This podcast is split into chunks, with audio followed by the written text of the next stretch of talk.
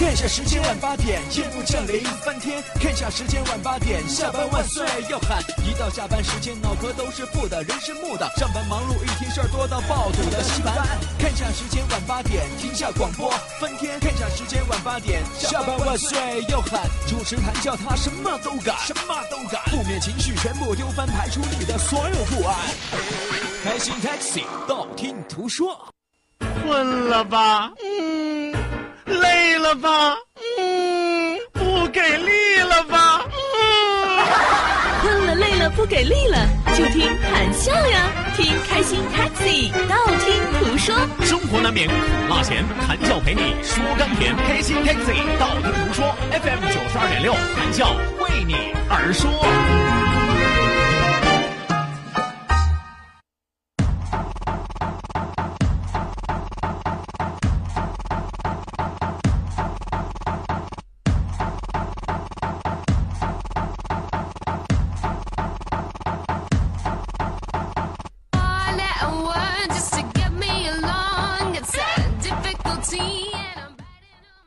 天的工作是不是让你浑身乏术、脑袋空空、直冒冷汗，感觉身体被掏空了？不要紧，这个时候老板突然来一句：“宝贝儿，加班吧！”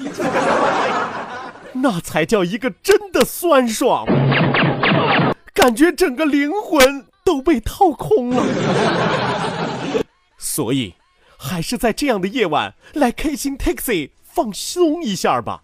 听过都说好，谁听谁知道。开心 taxi 道听途说，帮你成就大男人、好女人。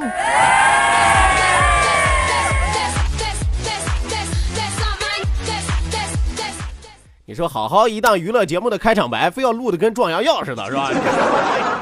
谁写的广告词儿？这是，还 感觉身体被掏空了啊！这一天从事什么工作？这是。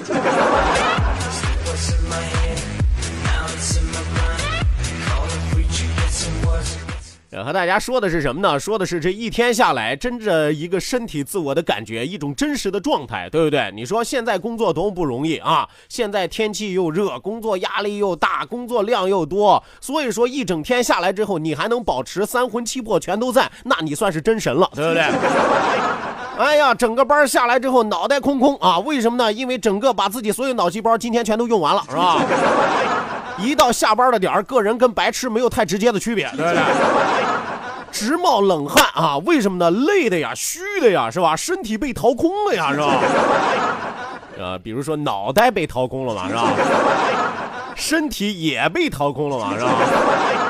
啊！但我跟你说，这不是最惨的，这不是最倒霉的。最倒霉的是，当你脑袋空空、直冒冷汗、身体被掏空的时候，突然你感觉到下班点要到来，马上就要解放的时候，老板意味深长的看着你，大吼一声：“baby，咱们一起加个班可好？” 我跟你说，咱们一起加个班好不好？我不知道啊，我只想找一找我的刀在哪儿啊！弄死你！所以说这叫屋漏偏逢连阴雨，是吧？祸不单行，福不双至啊！感觉整个灵魂都被掏空了一样，是吧？我是在你这儿打工，可我没说卖给你呀，对不对？因此，谁才是真正心疼我们的？谁才是真正体谅我们的？开心 taxi，道听途说。四九城打听打听，整个青岛市问一问，听过的哪个不说好？谁听谁知道，是吧？所以这档节目最大的好处是什么？我曾经不厌其烦，曾经说过不下一百遍。开心 taxi 道听途说，男人的加油站，女人的美容院。所以说，谈笑能够帮助收音机前所有的听众朋友成就大男人，成就好女人。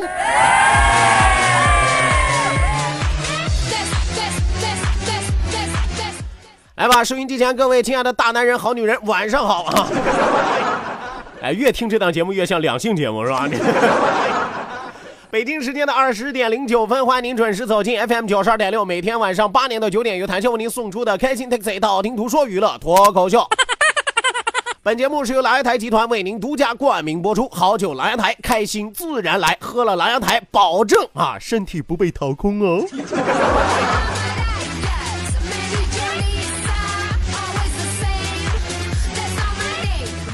是吧？天气越来越热啊，工作丝毫没有减轻，生活压力越来越大，收入没有提高多少，对不对？哎，而且日常生活当中的烦心事儿也越来越多，所以说整个夏天人就容易容变得浮躁啊，人就容易变得狂躁，人就容易变得暴躁，对不对？哎，最关键的是，整个夏天到来的时候，你会发现每一个人怎一个躁字了得啊！而且现在很多无良的节目，每天晚上、每天中午、每天早晨还要大声的告诉你，咱们一起躁起来啊！能不能先让哥冷静一会儿，是吧？所以说，记住啊，记住，一到夏天，我们开心 taxi 道听途说的口号是：来，让我们一起动起来啊！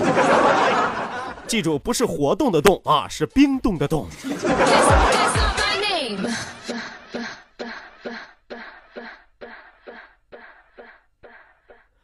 好的，那希望有更多的朋友抓紧时间行动起来，发送微信来参与到我们的节目互动当中来。再一次要提醒大家，记住参与节目互动讨论的两处微信交流平台正在为您敞开大门。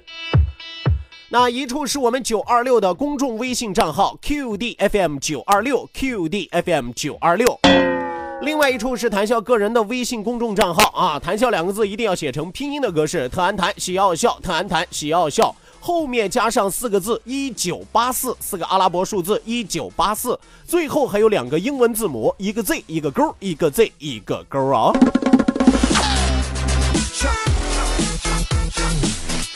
OK，那网络收听我们的节目，欢迎您手机下载蜻蜓 FM，搜索青岛西海岸城市生活广播，或者直接关注我们九二六的公众微信账号 QDFM 九二六，正在为您同步直播哦。这哪是直播呀？感觉这个主持人在撩拨哟。没错，这个撩拨你的主持人就是你们的老朋友谭笑笑。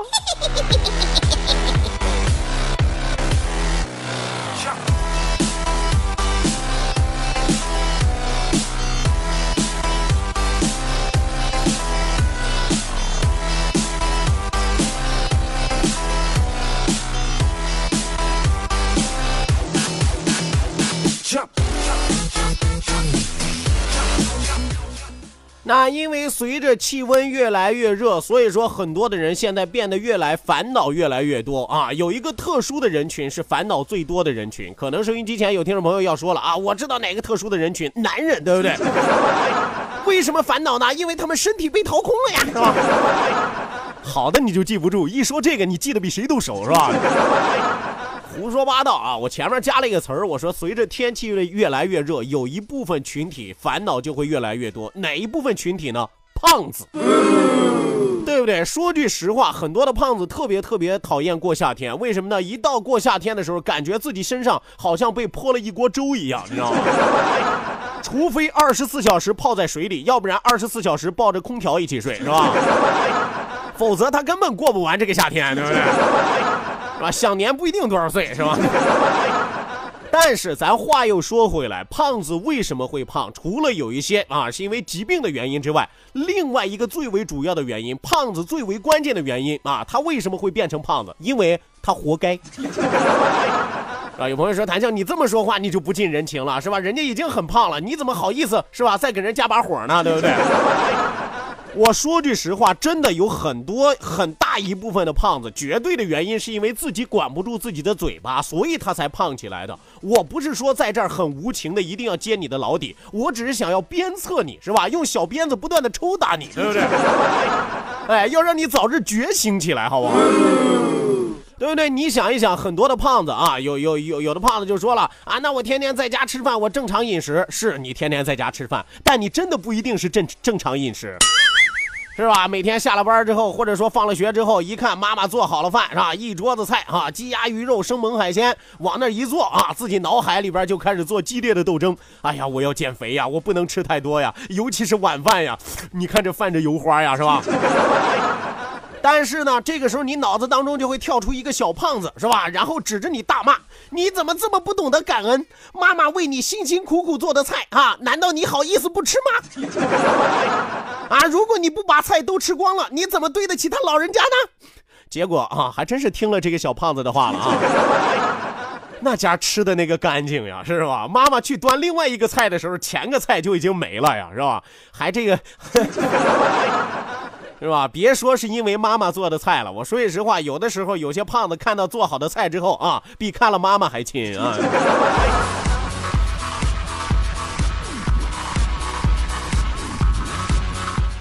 是吧？另外有一些妈妈也是啊，很矛盾啊。有的时候没吃饭之前吧，就先会数落自己的孩子。你看你胖的，你可得减肥呀！啊，你要再这么胖下去，我跟你说，对你的健康有直接的危害啊。这是好话吧？但是你如果说一旦到了吃饭的时候啊，突然发现儿子吃完了，或者说闺女不吃了，你再听妈妈说吧。哎呀，你今天怎么就吃这么点儿？再多吃点吧，是吧？你可别饿着啊。你到底是嫌他胖啊，还是嫌他没胖死啊？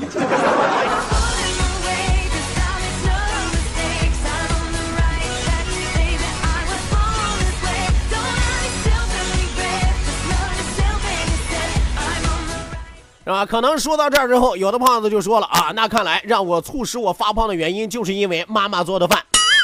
其实不是这个原因啊。那有的朋友就说，那我干脆不在家吃饭了，是吧？我出去吃，这总可以了吧？啊，是，你是出去吃了，但是你也得分情况、分时候呀，对不对？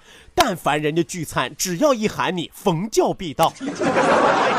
哎，而且自己还美其名曰我得去呀，是不是？人家叫我了，是吧？同事聚餐，我要是不去，多影响团结呀，是吧？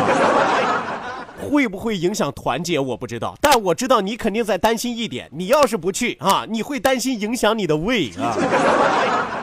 这家去了聚餐之后，满桌就看不见别人了。别人在那儿是为了更好的沟通感情，你在那儿是更好的为了认识食物啊。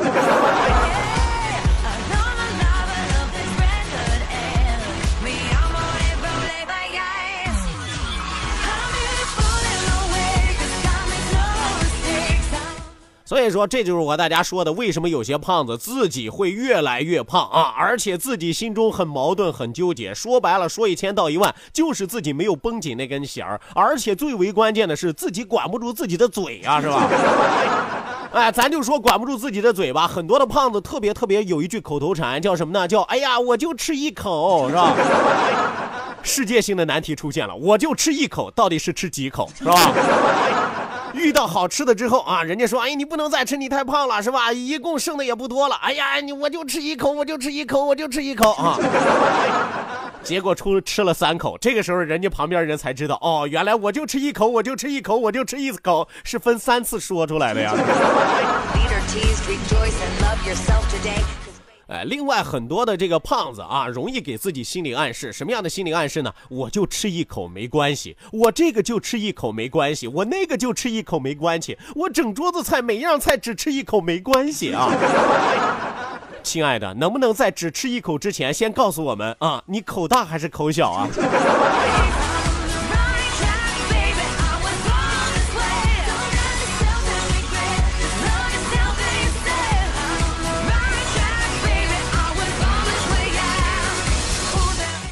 哎，另外还有一部分胖子是怎么形成的呢？还有一部分胖子是瞎算数学题形成的。有朋友可能不太明白啊，说这算数学题怎么能把自己算成个胖子？你听我说呀，很多的人啊，到了晚上啊，尤其是喜欢熬夜的这些胖子，十一二点的时候突然觉得饿了啊，怎么办呢？哎呀，咱吃点宵夜吧啊！然后这时候他就开始脑补数学题了。你看我晚饭没有吃吧，这就等于我空了一顿。所以说我吃点夜宵呢，其实顶多就是补上晚饭而已，我绝对不会因为补一顿晚饭而发胖吧，对不对？因为啊，一加负一，它还是等于零的呀，是吧？啊，最为关键的是，你看我就是宵夜吃了一点啊，对不对？我晚饭没有吃啊，这说明我其实还亏欠了一顿呀。亲爱的朋友，我必须要问问你啊。首先来说，如果说你饥饿了一顿，接下来有一顿大餐等着你去吃的话，你肯定会比会比平时你的饭量要大一倍还多啊，对不对？另外，吃东西要分时间点儿，晚上十一二点吃完了之后，你别告诉我你还准备出去跑两圈 肯定不会吧？吃完了之后，你找一毯子往床上一躺，呼呼就大睡了，那不是催肥长膘的节奏是什么？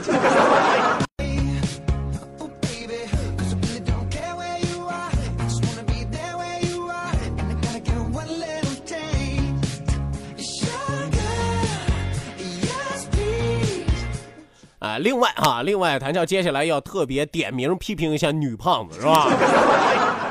我身边真的有这样的一些微胖一族的小女胖子们，是吧？她们有一个什么样的理由呢？有给自己嘴巴放假的什么理由呢？也不知道她们道听途说从哪得来的这个小道消息啊！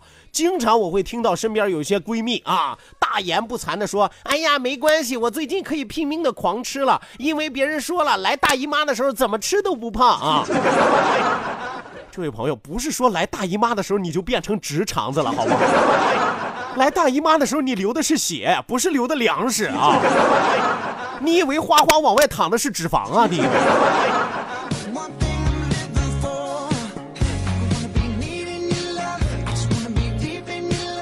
当然，还有一部分女胖子是属于什么呢？顺杆下驴的那种，是吧？哎，你会发现很多的姑娘自从谈了恋爱之后啊，自从结了婚之后是越来越胖，越来越胖。很多的人不明白，就问她啊，这结了婚之后，谈了男朋友之后，你怎么越来越胖了呀？她永远就一句话，嗯，我老公说了，他就喜欢我胖点儿可爱啊。你老公说了，他就喜欢你胖点儿，可没说他喜欢你胖死啊，是吧？你老公是说你胖点儿可爱，可你都已经胖的惨不忍睹，都已经脱了相了，他爱谁去啊？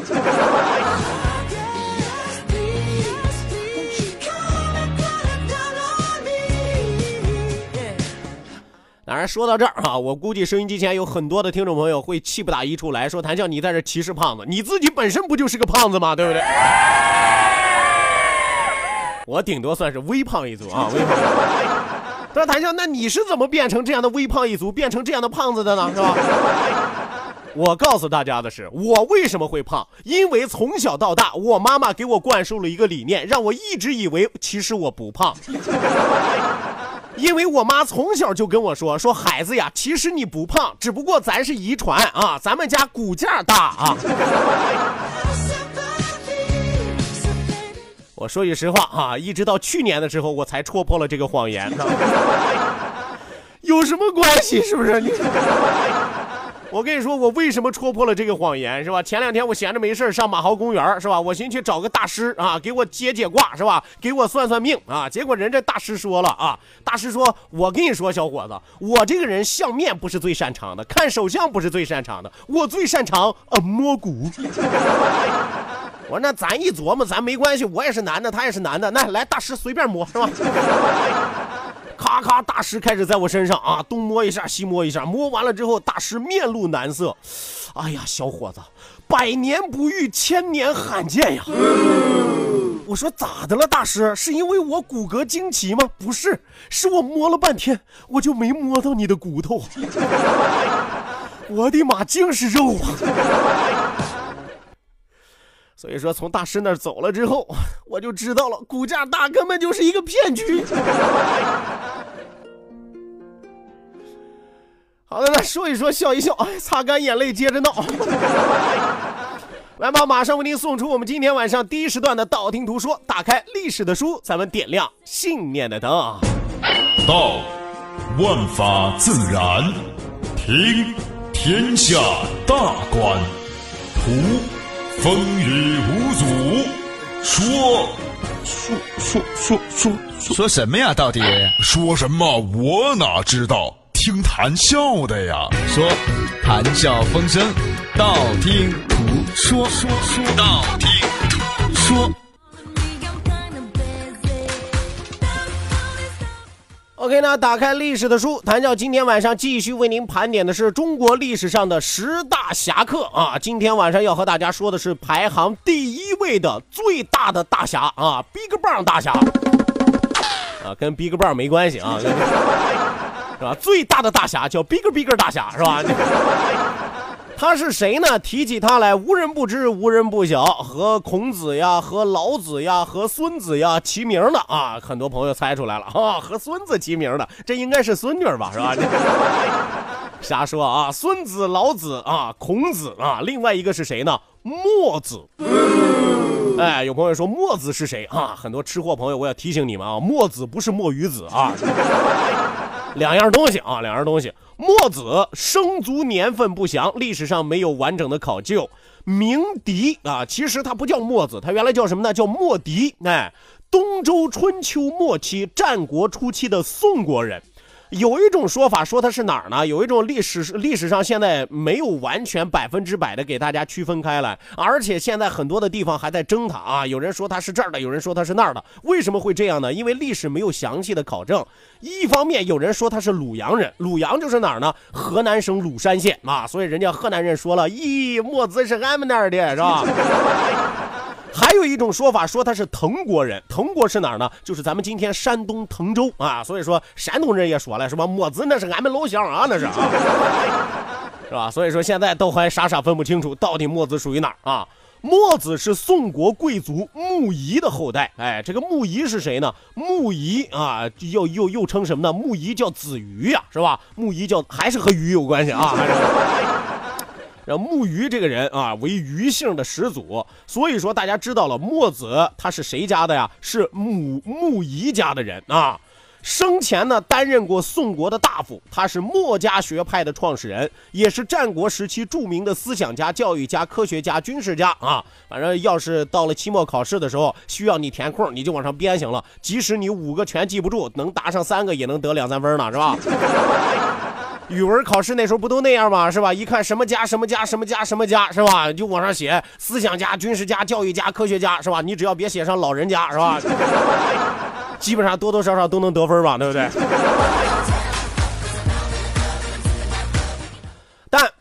抛开别的各种家不说，有一样谈笑必须要提醒大家：墨子是中国历史上唯一一个农民出身的哲学家。你这个很了不起啊！我们说什么叫农民？背朝黄土面朝不是这个面朝黄土背朝天呀，是吧？一辈子和土地打交道，他怎么才能变成哲学家，是吧？说明这个人与生俱来，他脑子里就有这些哲学理论。我们说墨子创立了墨家学说，墨家在先秦时期是影响最大的，和儒家并称显学。哎，而且墨子提出了什么呢？提出了像什么兼爱呀。非攻啊，上贤呀，上同啊，天志啊，明鬼啊，非命啊，非月呀，节葬啊，节用啊，等等一些观点啊，说白了都是什么意思呢？很多很多的意思，很多很多的内容，你通过字面的意思就可以了解啊。比如说像什么飞跃，飞跃是什么？就是不听音乐啊。有朋友说台上你胡说八道吧？不是。墨子的理论当中，飞跃就是说啊，少一些玩乐的事情，是吧？多干点正事儿啊。他不提倡人类太休闲啊。啊，我知道这触到了你们的眉头嘛，对不对？节葬和节用是什么呢？就是下葬的时候，人死了之后一切从简啊。节用其实就节约的意思，等等等等，还有很多啊。以兼爱为核心，以节用上贤为支点。上贤就是推崇贤人，是吧？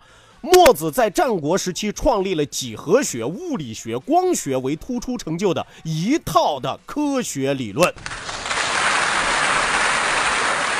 很多考试理科容易偏科啊，理科学习不好的朋友，你们找到冤有头债有主了啊！谁发明的几何学？谁发明的物理学？谁发明的光学？墨子啊，是吧？你可以恨他了啊！你可以。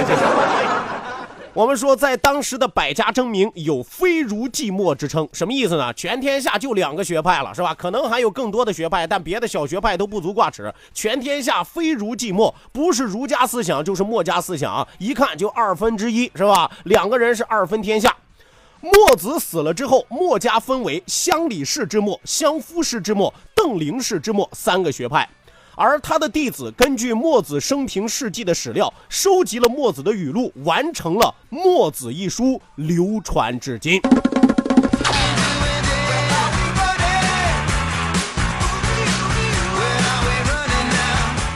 是吧？你这个就跟其实《墨子》这本书有点像什么呢？像《论语》啊，像《论语》一样，它不是说百分之百你都是孔子自己写的，不是这样的啊，其实是。